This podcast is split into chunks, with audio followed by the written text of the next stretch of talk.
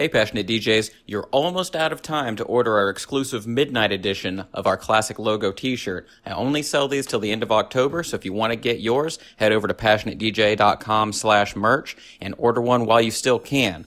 Also, don't forget about our monthly bonus episodes, which you can access becoming a supporter at patreon.com slash passionatedj.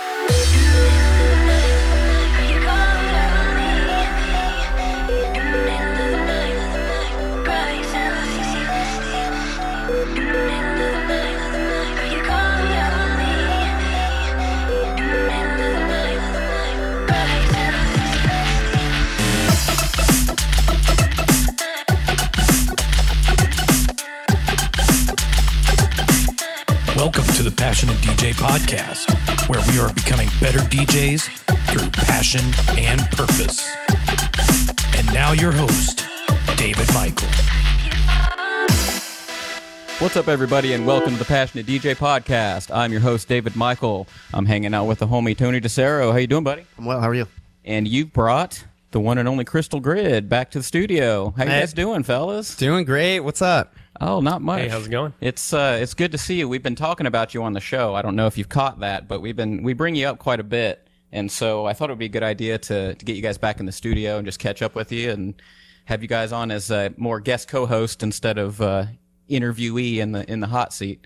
Uh, so we're just here to have a conversation and hang out. Yeah, fantastic. We're excited to be here. So uh, we just what what day was it? Thursday.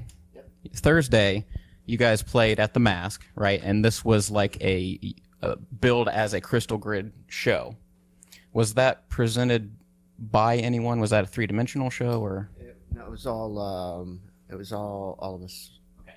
And so you, you guys really put a lot of effort into the presentation of that. You guys had like uh, your whole set done. I, I assume based on your festival sets, right? Was that how you kind of planned it out?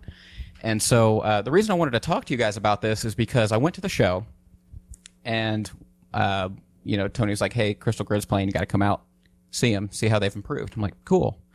So I show up, and I mean, you guys were like rock stars up there, right? So, uh, don't take this the wrong way, but what happened? Because that y- you guys have always had great stage presence and everything, but something was different, and I can tell that you guys are like more festival seasoned. I think, or you just felt really. You seemed like you felt really comfortable up there.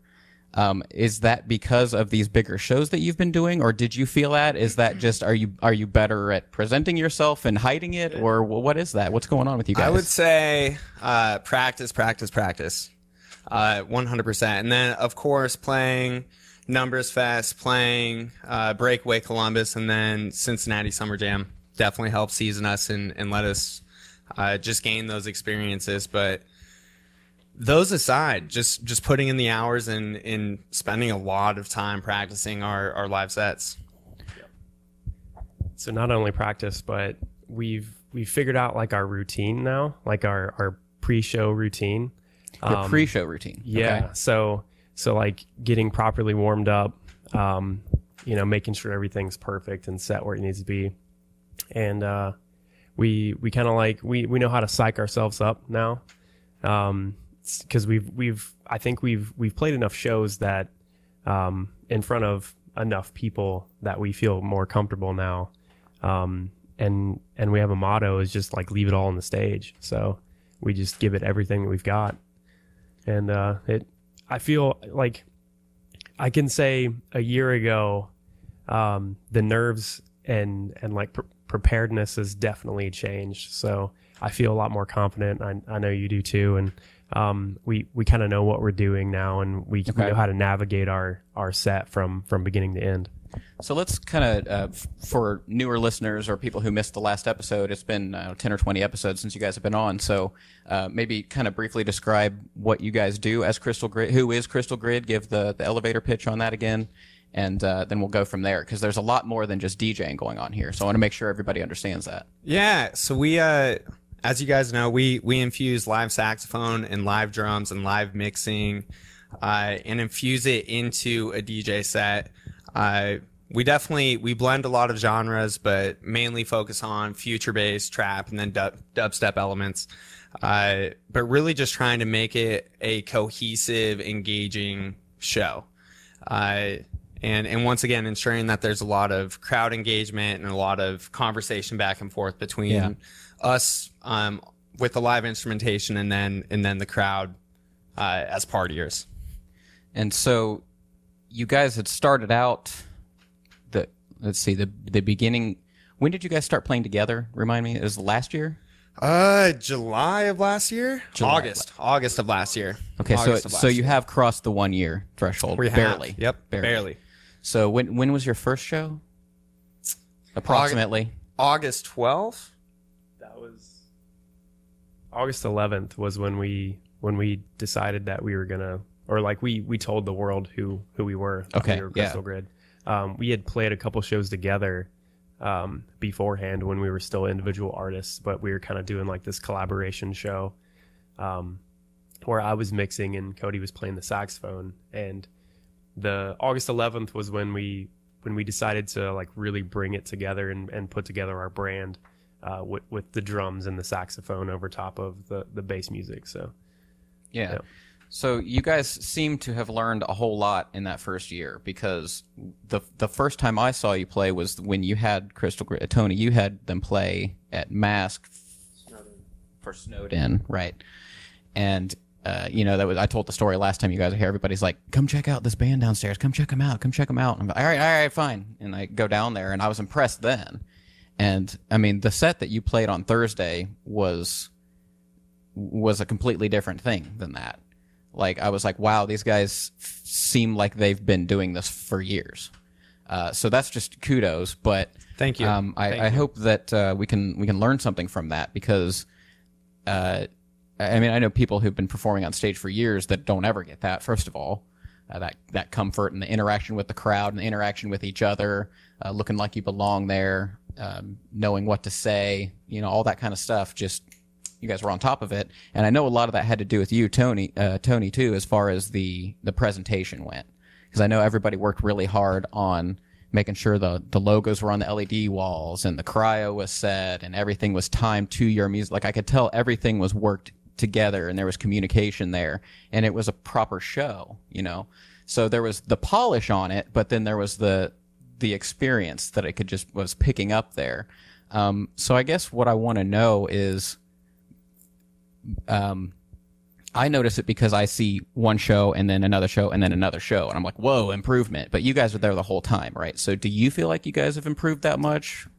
yeah, one one hundred percent. So, so in in what ways? Like what what do you think you've learned the most from this year of performing?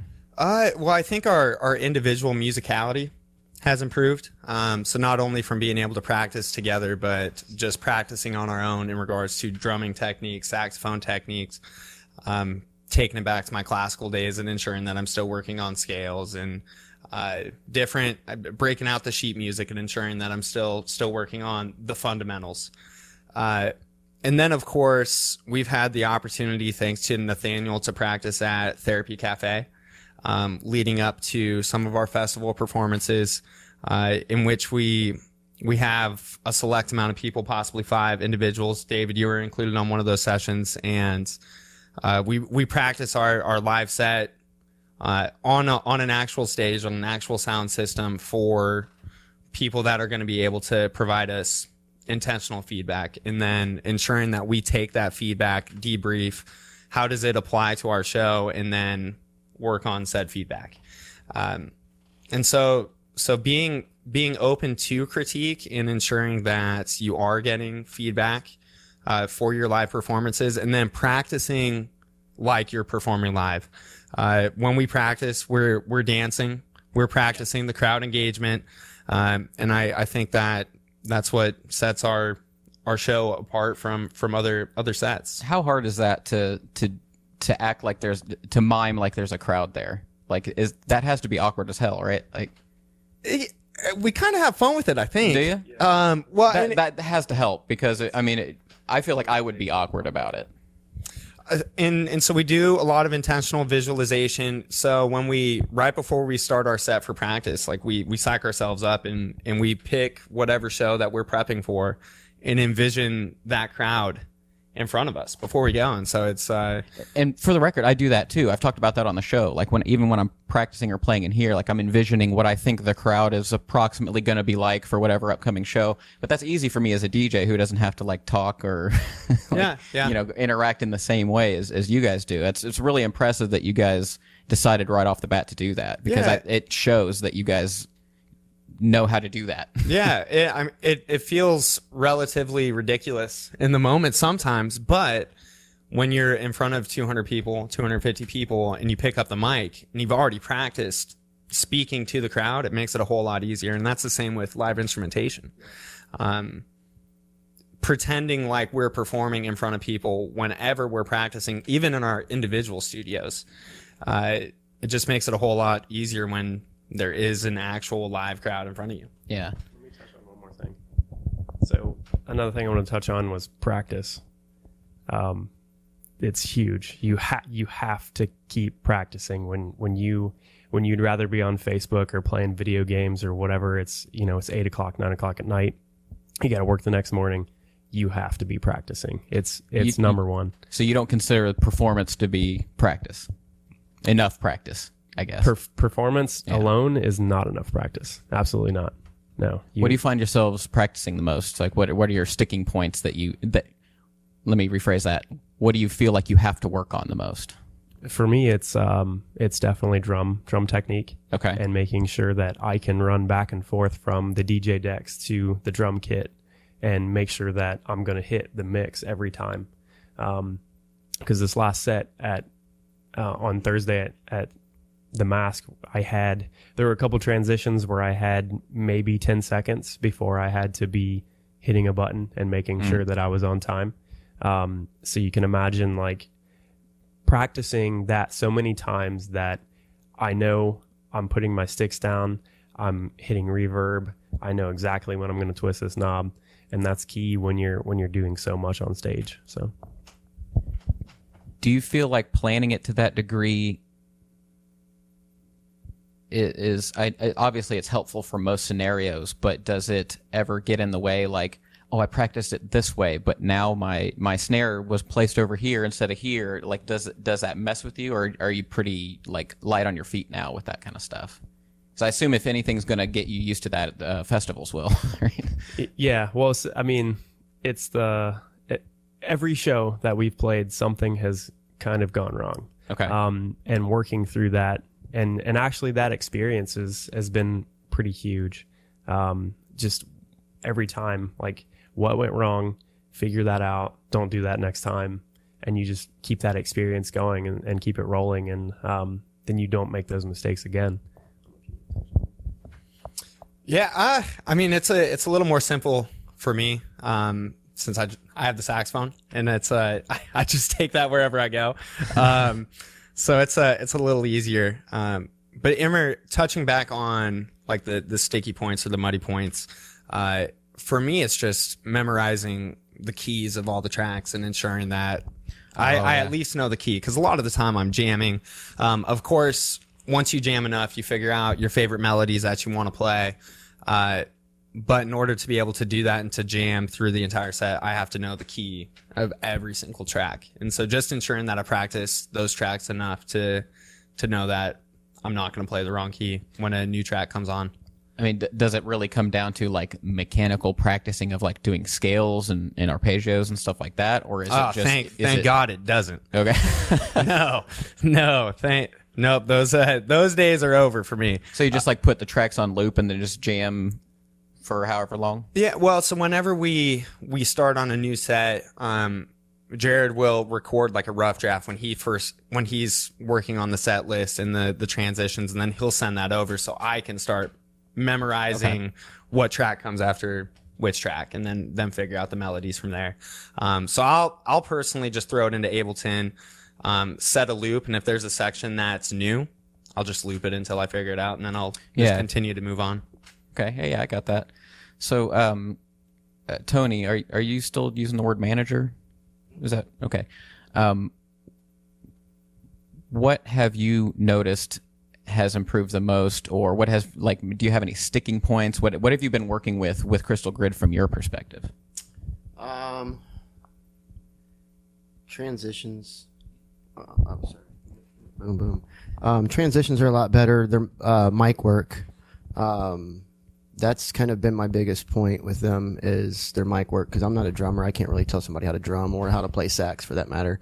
Um, uh, the crowd engagement's gotten a lot better. Um, one thing that I do talk to Cody about a lot is um, because when you when you play those festivals and you have that much energy, when you go to talk on the mic, you want to give all the energy, you know.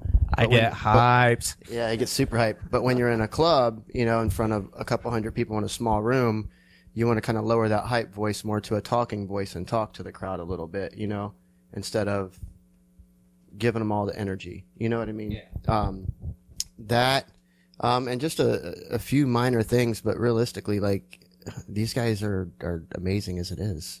You know, they, they do their own practices and I can't commend them enough for the practice and the work that they put in. Um, I mean, I can compare it to when I was a gymnast when I was younger. You know, I went to the gym and had my three hour practices, but I also practiced at home. You know, my forward rolls, my handstands, my techniques and, and things like that. And these guys, they do it to a T on their own. I don't have to, I don't have to hold their hand. Yeah. So where have you been this whole time? Because you've been gone for a couple weeks running the circuit too before the show. Can we talk a little bit about your adventures while while we've got you here? Same place as Carmen Sandiego. um, I was in, let's see, I went from Columbus, had a two weeks off, and then went to East Lansing, Michigan, Michigan State University for Prime Festival, came back for a week, and then Charlotte and Nashville for Breakaway festivals. hmm Backline Tech Backline tech, stage managing. Yeah. and Mo Dingo caught up with you, right? Is it, it Charlotte? Was it? Yeah, Mo uh, Mo flew into Charlotte, met us there. Um, and the company loves him because he's he's a paramedic. He's a big dude, you know that you don't want to pass. Um, and a lot of the security guards um, from each camp, when I say camp, each artist, um, they have their own personal security, and they loved Mo, and they wanted Mo to help them out. And there was an instance during uh, uh, whose set was it? I wanted. It was right before Lil Pump went on. Um, Mo had noticed somebody three rows back from the front that had been there all day, completely dehydrated, passed out, and Mo jumped from the stage down to the pit, jumped over the rail, got into the crowd, and dispersed the crowd out and helped the guy out to get him hydrated and get him picked up and out of the crowd. Wow, Mighty Mo's a hero. Go Mo. It was it was really cool to see, man. Well, that's that's good that he was there. Yeah, I, I always forget that he has all that like medic training and stuff. He That's in direct medic mode. man. So I, I guess the season's probably about wrapping up. Yeah, we have Haunted Fest left in Columbus uh, this coming up weekend with uh, Porter Robinson and Chami and Alan Walker. Um, but yeah, it's the end of my season for festivals.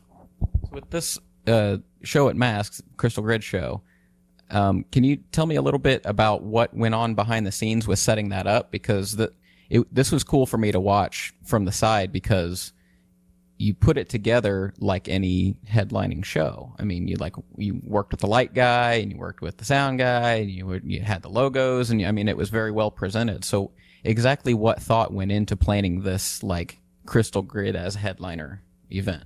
Ask the two guys next to me. Fire away. I, I say that because I was gone on the road for a couple weeks. Um, so Gerrad stayed in contact with the light guy there. Um, I showed up for the sound check and helped him load in. Um, you know, but 80% of the work that went into it were these guys. So let's talk about it. Uh, what besides the music, what exactly went into this show, and, and where was your head at? Because it, it turned out great. um, a lot of coordination. So, firstly, you got to reach, or you got to figure out who you want to play um, alongside you. Uh, so, reaching out, making sure they have all their equipment that they need. So you, you picked your own starting lineup, or Yes. uh, yeah, okay, cool. Yep. So they're all they're all homies of ours, Yeah. and we wanted to basically this show was to to give back to them. So it's kind of like our one year anniversary show. Yeah, um, kind of unannounced, but um, we wanted to give back to everybody who's helped us out locally, and um, everyone on the lineup had had something to do with our success. So we've we wanted to give back by having them play a show with us. But um, as far as planning goes, I'm I'm a I'm a pretty decent planner. Like uh, before I was a DJ, I I would throw um, an annual party around my birthday and would just I I just eat up the details. I just love love all the details and making sure all the all the ducks are in a row. So Yeah. you know, that kind of stuff is, is comes pretty naturally for me. Um, but we we ran our own sound. Um, like we had our own mixer and we we mixed in all of our own instruments and um, what else did we do?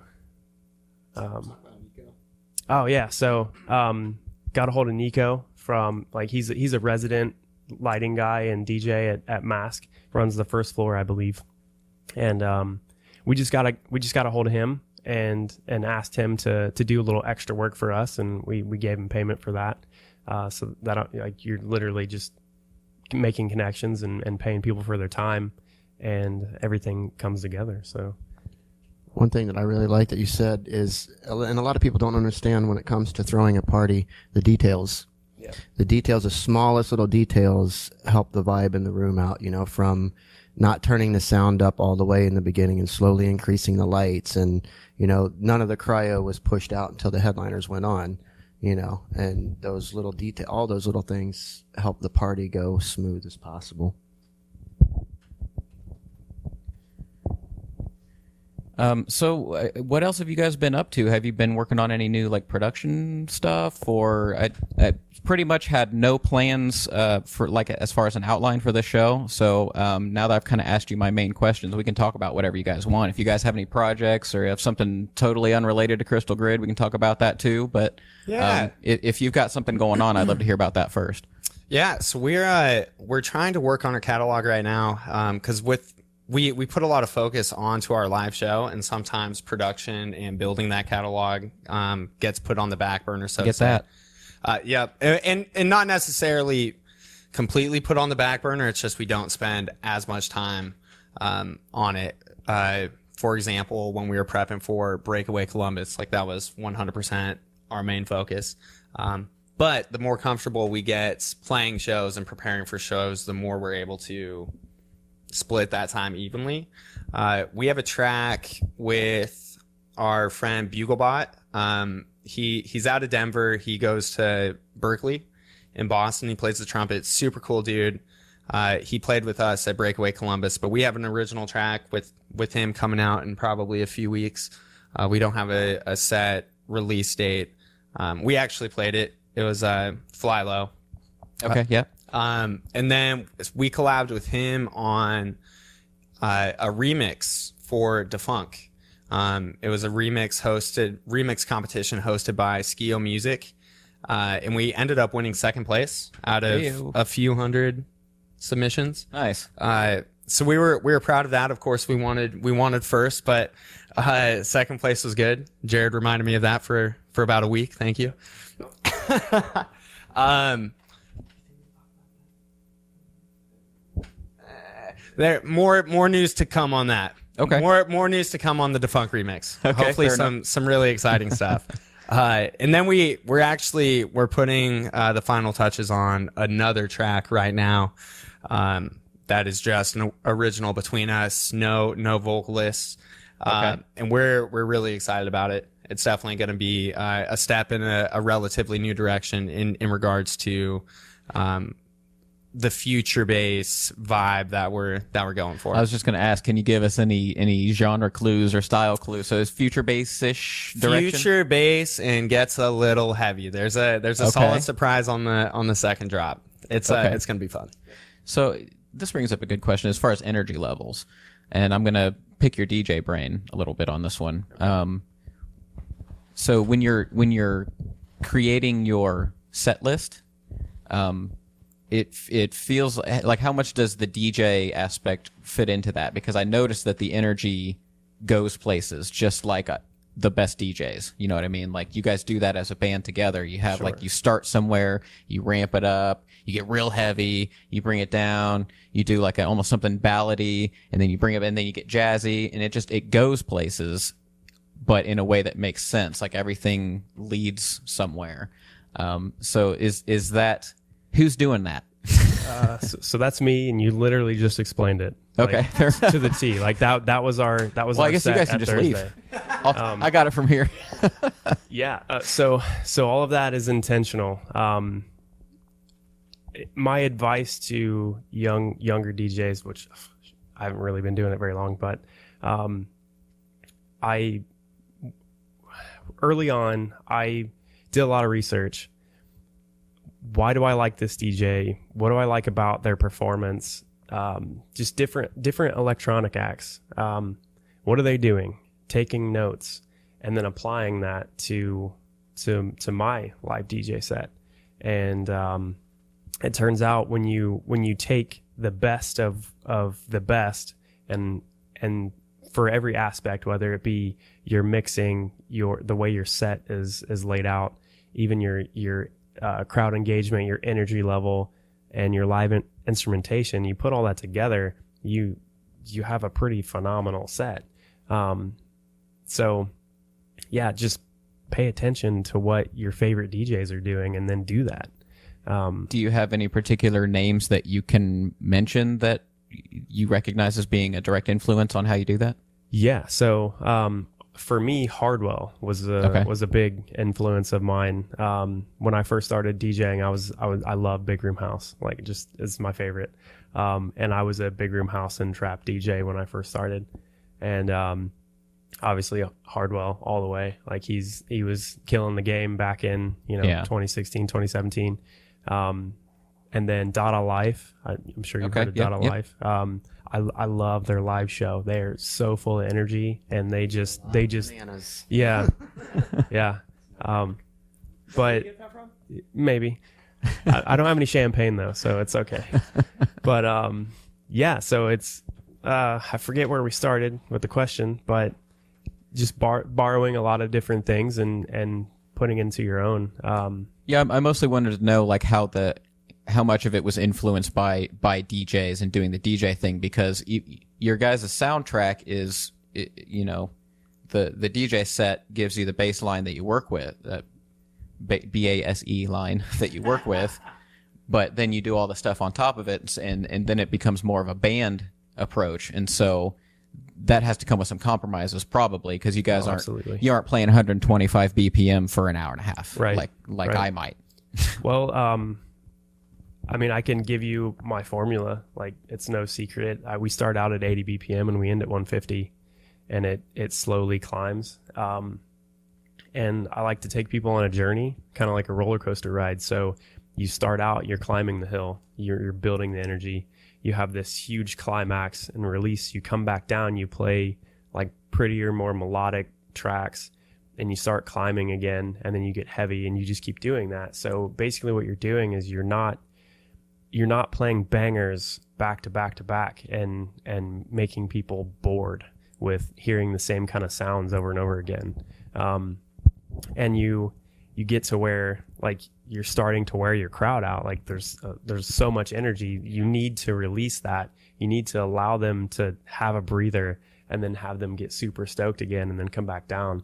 Um, then you have to end with a bang obviously. That's always been one of my biggest pet peeves of of the younger generation wanting to play bangers the whole time. Um, and it, it doesn't necessarily have to be a top 100, but just constant in your face for one hour. It just it kills the crowd. It kills the energy with you know quick. i'll say one more thing I'll get- I think they're at, su- at Cryztal Grid's at such an advantage for getting that from the get go because a lot of people in in your guys' position who play similar kinds of music, I think don't they don't have that DJ approach that you have, which I obviously I'm biased. I like a DJ approach to it, but I like like you have that energy ramp thing that DJs that good DJs like to do, um, but you have these band elements to it. So I, th- I think that that gives you that's one of your superpowers, right? As Cryztal Grid is that you you get to have that influence. Well, another thing that I just remembered was um, don't neglect the breaks and the builds in your songs. Those are huge. Those those are literally where your where your most energy gets built. Um, and I and I've heard a lot of DJs that just go drop to drop, and it's it you become you lose the excitement of the build Yeah, and the anticipation Exactly. and and like oh i'm getting pumped up i'm ready to rage well just 150 BPM for an hour, just drop to drop to drop. Like you, there's no energy building there. It's just hype the entire time. I believe That has to do also with a lot of lost patience. Yeah, well, and you know, it's it, not to be like cliche or crass about it, but it, I mean, it's like it's like sex, right? Like you, like some people like to jackhammer it out for an hour, but usually there's like some kind of flow and some, you know, like you if you take that kind of approach to it, right? Like there's the foreplay and then there's the da, da, da, da, da. You know, I always make that. It always makes people laugh to make that you know comparison, but if you really think about it, it's the same idea, right? It's blow your load, blow your load, blow your load. Right, exactly. Hey, well, and and but along those lines, so I, I went to Lost Lands like a month ago, um, one of the largest dubstep specific festivals in the country, um, and there, I mean, there is a crowd for that. You know, Yeah, there there is a sure. crowd for that. I uh, I mean, dubstep is my is my favorite subgenre of electronic music, no doubt. Um, and so, don't get me wrong. I, I love the the emotional journey and intentional design of our sets, but I can also go in and I can do drop to drop to drop. sure. Um, if I'm attending a show, so realizing, But I think there- that helps set a- you apart, though, is what yeah, I'm saying. Yeah, yeah, definitely, definitely. But there is there is a market for the banger to banger DJ, and and there are crowds that that are receptive to that. Yeah, because it's, it's not like you guys are like sitting back and, and playing a bunch of boring filler in between. I mean, you, like everything you guys are playing is interesting. Yeah, is well- still what you want. and and so not only with the the musical transitions from the DJ aspect, but making sure our live instrumentation follows that same journey. Um, and how do we match what we're playing on live instruments to the track that we're playing, and how how can we change that emotion or add to that emotion based upon the notes that we're playing? And it's it's cool to see that you guys don't play the instruments the whole time. You know, through every song, it's not constant sax or constant drums. You know, it's drums and letting the song do its thing, and then you know, it's not just constant instruments the whole time. I dig that a lot. I, I do too because I've seen other DJ acts who who try to add some kind of instrument and they do that. They like overdo it and then it just feels try hard. It feels like a gimmick. Whereas you guys feel like a cohesive band when you do it. You know what I mean? You're like, we're gonna let the music talk for a while. Okay, now we're gonna add to it, and it's like very intentional. You know, I think that that makes a big difference. So uh, s- a lot of that comes. Ooh, there goes the cell phone. A lot of that comes down to um, logistics. Like it's w- when I'm when I'm doing a lot of quick, um, energetic transitions. It's impossible to play the drums because you because I, I need like after the drop or or whatever it might be. I I need you know four maybe eight bars to you know cue up the next song and make sure that the gains are staged and everything's perfect um which that's another thing gain stage don't stay out of the red um yeah so um That's you have to worry about that more than than Tony or I do, right? Because you have a lot of transients. You're you're hitting a percussion instrument. You're playing, you know, the analog saxophone. You're bringing vocalists in. I mean, that's a lot of levels to worry about. c- correct and also uh we're we're genre blending a lot so Is that all your job? Do you do all the mixing of the vocals and everything, or does that do you leave that to a sound like front of house guy or something? Um, it it depends on Okay. the size of the show. Um, for the mask show, I we did all that together. Uh, we were you know jumping back and forth off Yeah. the stage and and messing with the mixer. But um, obviously at- Breakaway and uh, some of those larger festivals, we had a uh, sound engineer that was doing all that for us. But yeah, What's the what's the hardest thing about what you guys do? What do you struggle with it, with your performance style, or what's do you find anything that's just you can't get past it, or it's it's always a thing? I mean, you guys are such hustlers that I see you working and grinding all the time. I don't feel like anything will stop you. but what's what just sticks in your craw? What's the hardest thing is constant improvement. okay? Constantly getting better at what we do. Constantly improving. Um, Do you feel like you're pla- you plateau all the time, or what? what do you mean? no, no, it's um, it's how can we take this to the next level? How can we continue to have this grow? What Okay. what can we get better at? What are we doing now? Acknowledge acknowledge your success, but always push for the for the next rung in the ladder. Um, So like and I- maintaining momentum in that way. it it could be that. Uh, honestly, like I I mean, we have so much to do, whether it be production or live instrumentation. It, we're we're always on our toes. Um, but like, uh, for example, for this for this mask show, I went out and I bought a, a marching band snare, and I literally had to learn how to play that. Like I've never played marching snare in my life, and um, That was cool, by the way. You like walked out yeah. with it. So um, we we played ODESZA's Loyal, their their latest release, and that that really challenged me.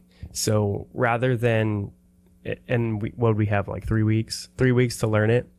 So uh, I'm I'd hate to speak for you, but it, it was relatively easy on the horns. But what, when it came to percussion, like the, those those get like they have a professional marching um, like snare drummers. Like those are that's what those dudes do Yeah. and um, so like m- melding my style with with that marching snare stuff was it, it it really challenged me but you know what we wanted to play the song and we wanted to do something awesome so that was that was a push for that Do you agree, or do you have a, a different thought? Uh, Biggest struggles? Man, I uh so so touching on what Gerrad said about celebrating the small successes, that's probably our biggest challenge to be honest. I uh Smelling the roses? yeah, we don't smell the roses very often. We uh we we like to dive back into the dirt and, and keep grinding. Um so I think if there's something we could we could do better is probably slowing down and um reflect more on on what we've done. Not not saying that we we don't. We could probably just do it more often.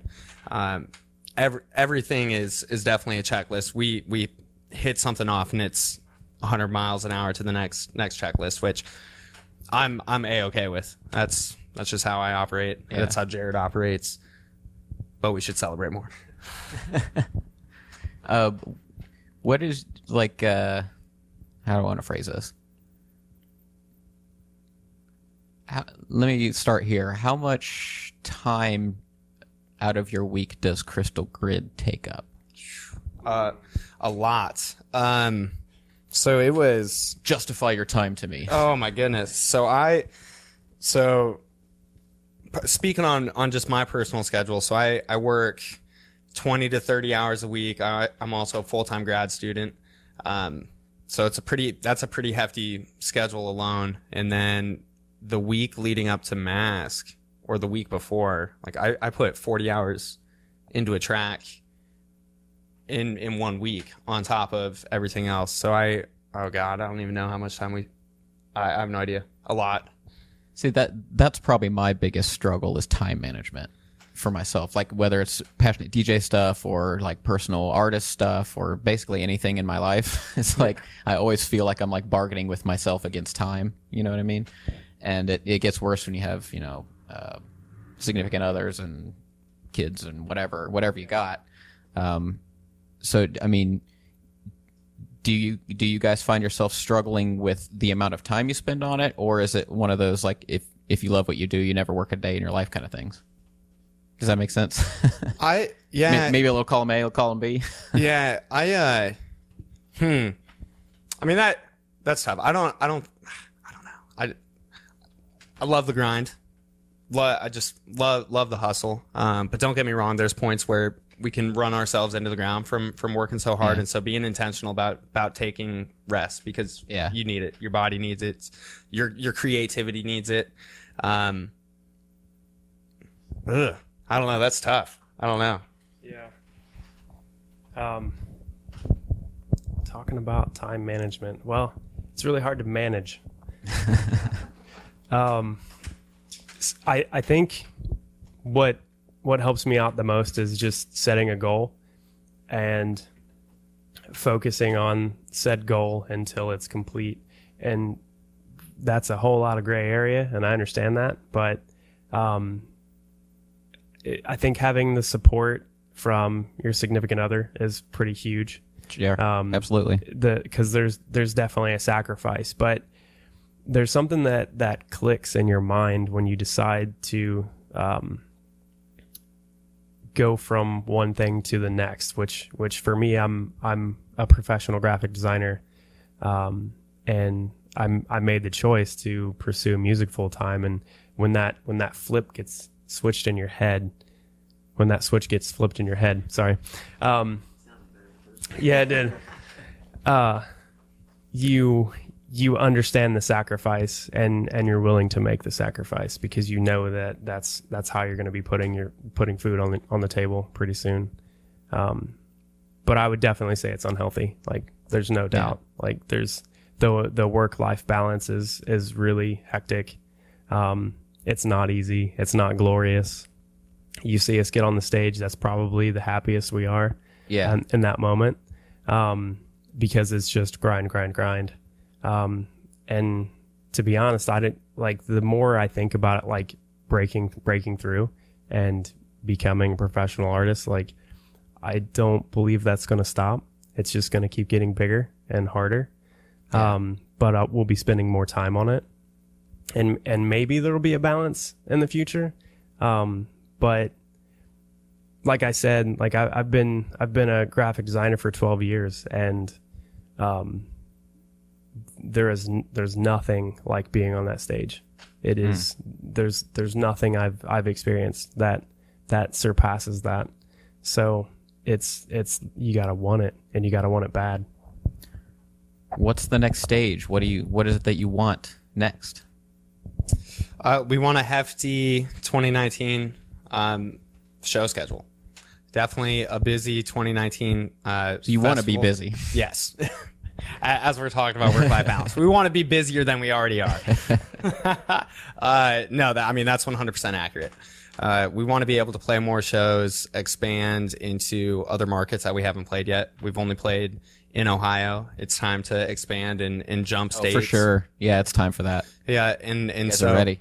yeah, so so get in front of new audiences in new geographical areas, um, while simultaneously uh, pushing our production skills and pushing our online brand, our online image, push that further, um, and just continue to expand. That sounds like a great plan.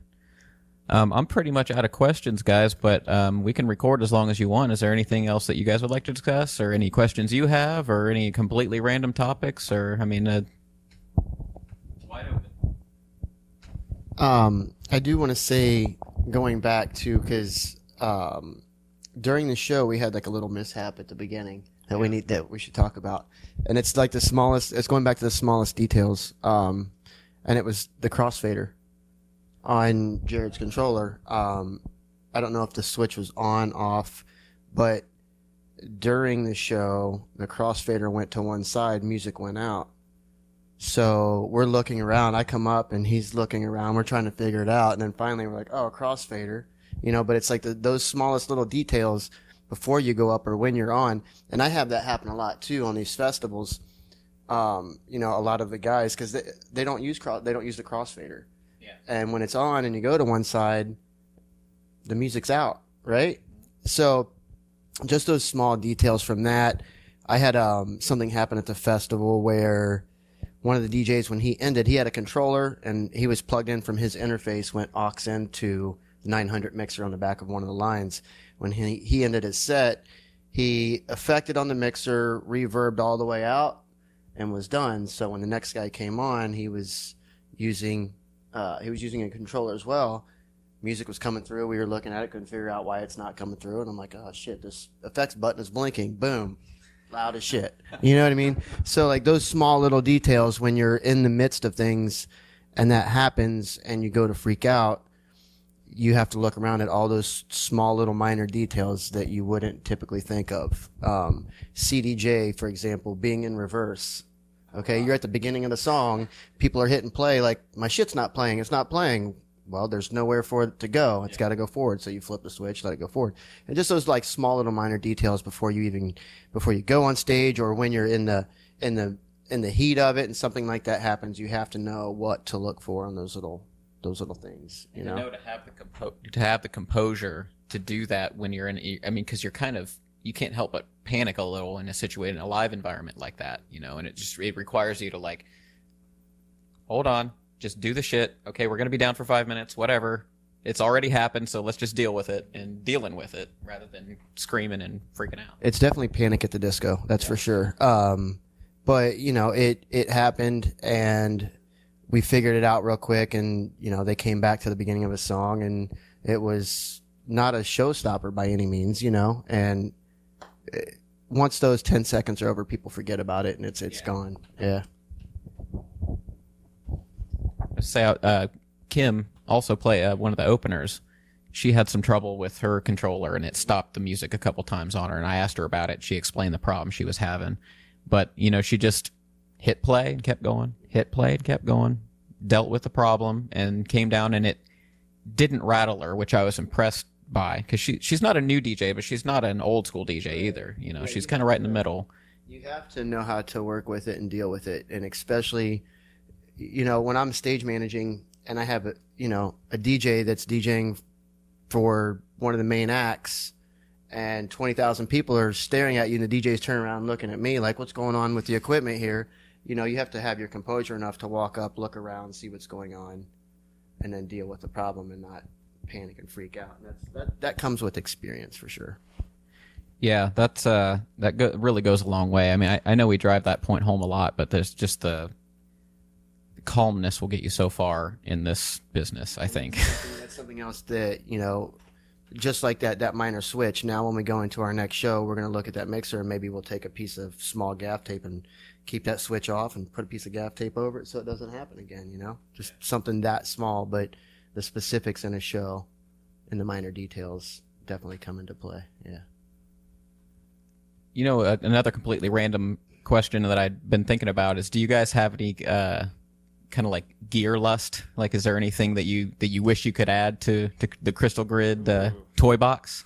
Oh man. Uh, if I could have a tenor saxophone, that would be really really cool. Yeah. So have both alto and tenor. Um, my my dad plays tenor Nice. sax. Yeah, yeah. Um, for me, I I think that would be really really cool. And I know uh, like Big G, um, Dominic from Big G, he does that. I think GRiZ does that too. He'll bust out a tenor saxophone every once in a while. Okay, yeah. Um, so having that, implementing live guitar, What kind of price point is that? uh, a good tenor, that's the like good five tenor. grand, Yeah, that's what I thought. a lot, Ouch. a lot. Um, we'll make it happen though. We'll make it happen. aside aside from other instruments, though, I'm I'm pretty happy with with what I got.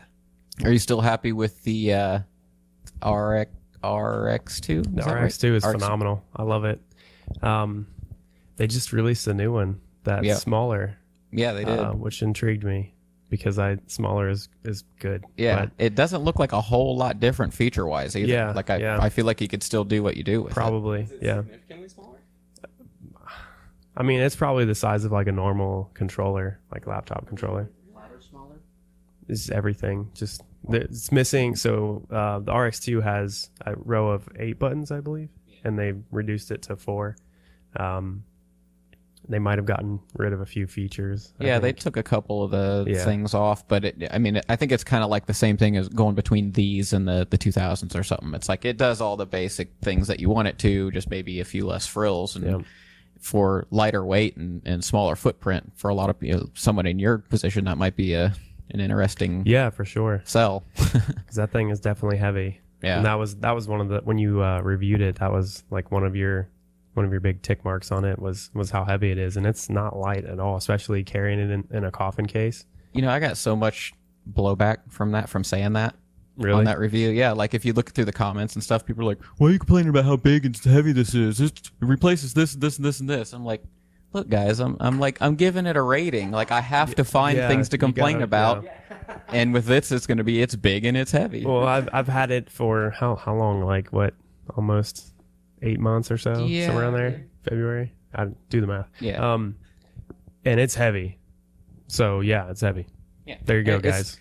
But people were like, "It's not heavy compared to a pair of 1200s and a DJM 600." Sure, that I but you can used for carry 20 all those. years." You can carry all those individually. Like you, you Right. can't carry the RX2 individually, especially in its coffin case. It, it probably weighs forty pounds. Yeah. So- Also, it's like let's compare apples to apples, right? Right. Like we're, Right. My car is heavier than that controller too. What do you? What's your point? Yeah. so we're we're talking about gear envy. Um, I would like the Roland SPDX two, I believe it is. Okay, which we That what that's is that? a drum pad, drum uh, pad. drum trigger pad. Okay. Yeah. Um, so that would replace the the Alesis sample pad pro that I'm using right now. Okay, so is that like just like a grid of of drum pad? Yeah, Squares? it's uh, I believe it's 10, 10 pads. Okay, It's eight, nine, ten. No, I, it's it's got more. I can't remember exactly. is that like a hardware drum sampler or is it a controller? uh, I believe it does both, but um, it's it's basically a sampler, Okay, um, which is which is what I'm doing right now. That's where the the tom, uh, all the toms and some of the the chicks and um, like ride cymbal. Yeah. I'm, I'm using that on the. wait, on are the you sample pad. sequencing them or are you hitting them like finger drumming? I'm just hitting them with a drumstick. But so what would you do? I'm sorry, is this one that you're talking like about? an is- upgrade. it's like an upgrade. I got you. Yeah, So it's, the exact same it's thing. not like that behind you. nope. Gotcha. No, no. This would this would be live performance gear. So you'd Um, still be hitting it with sticks. I'd still be hitting Gotcha. it with sticks, Okay. but it's basically like uh, uh, like professional level Yeah. upgrade.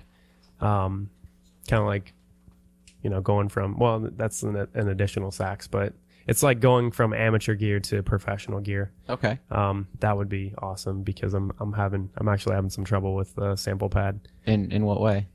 um, it it will trigger other pads when you when you like let's say you hit the the far right pad it might trigger the pad above it Mm. um it, it's just because it's kind of plasticky and Okay. um you know it's it's definitely it's not entry level but it's not it's kind of like that mid grade i believe it's not meant to be doing what i'm doing with it at all um maybe um Have but- you guys tried to record a demo yet, or like record, not like a cell phone video or something, but like an actual like get a studio recording of you guys performing or something like that? We've been thinking about it. Um, it's definitely been a requested uh, item amongst our fans. They they want to listen to our live sets um, because it's and they it's funny because they keep asking for oh that remix of this song and it's like oh, well that's not actually a remix. Uh, we're just putting live instruments over Yeah, top yeah. of it. But then I thought about it in the moment. I was like, well, it's kind of like remix it, like re-edit, so like live. Um, but it, it's definitely a, a much requested item. Is is that they they want to hear us? I was curious about that because I was thinking the other day, I, and this offer does stand. Uh, if you guys want to come here and perform, I'd love to have you play here, and we could record it and set up the camera if you wanted. But I was putting a little bit of thought into that, like, man, how do I? I guess I'd have to mic your your analog drums to do that, though, right? Yeah. Or else they wouldn't come through. Right, So yeah. then that adds extra complication onto Yeah. it, on top of any vocals or anything that you're doing. Right. So I'd, I was wondering if you had done any of that yet, because you, you have have, part partially electronic drums and partially analog drums, right? Yep. Mm-hmm. So it's complicated. It's complicated. Lots of mixing, yeah, um, EQ. You know, yeah. Well, if you ever want to play EQ with, E and compression. That's EQ Yeah. and compression. yeah, that fixes everything. Yeah. Um, It's like the duct tape of audio. Nice. Yeah, no, if you guys ever start playing with that, I'd, I'd love to, to help in any way I can. I've done a little bit of recording bands. It's been years, and I was never an audio engineer, but I mean, I can talk shop and play with the gear and twist fader knobs and stuff. So, um, yeah, I'd love to toy around with that because uh, we, Tony and I have been talking a little bit about doing some live streams and, and some new show concepts and stuff. And I thought it'd be really cool to have you on. Um, so it'd be a good uh, it would be a good test for me anyway to figure out how to really get all that stuff to come through on a live stream or a recording. sure. Yeah. yeah. Uh, anything else you guys want to talk about before we wrap up? You guys have any like Halloween stuff going on? Anything cool like that? Oh. Anything you want to So plug? we're yes, we're we're playing Levitt Pavilion in downtown Dayton on November second. We're uh we're direct support for two friends. So that's gonna be a whole lot of fun. Yeah. I'm not sure how much tickets are, twenty bucks? Twenty five? I don't know. Go to Up and Up Festival and, and you'll be able to to buy tickets there. But uh so that's it's like thirteen days, twelve days, twelve days away. So we're we're back at it. Holy crap, is that true? November second is like twelve days away. yeah, yeah, that's true. That's true. Oh God. Okay. Spring is almost here. Yeah. Jeez. All right, guys. Well, thanks for hanging out. Uh, you guys can stay and hang as long as you want, or we can uh, screw around and, or we can record something else. We can record some after show stuff. But uh, it's been great to have you on, and I really like following your guys' journey. I really like watching your hustle, and I want to keep sharing it with the audience as, as long as they find it interesting because I think it's it's beneficial to them, and uh, I think it's it's interesting content, and you guys are doing a lot of things right. And so uh, I don't know. I appreciate your hustle. Yeah, and- well, and, and thanks for having us on, and Yeah. uh, thanks for following the journey because it's uh, it's just getting started. thanks, guys. This has been the Passionate DJ Podcast. Peace.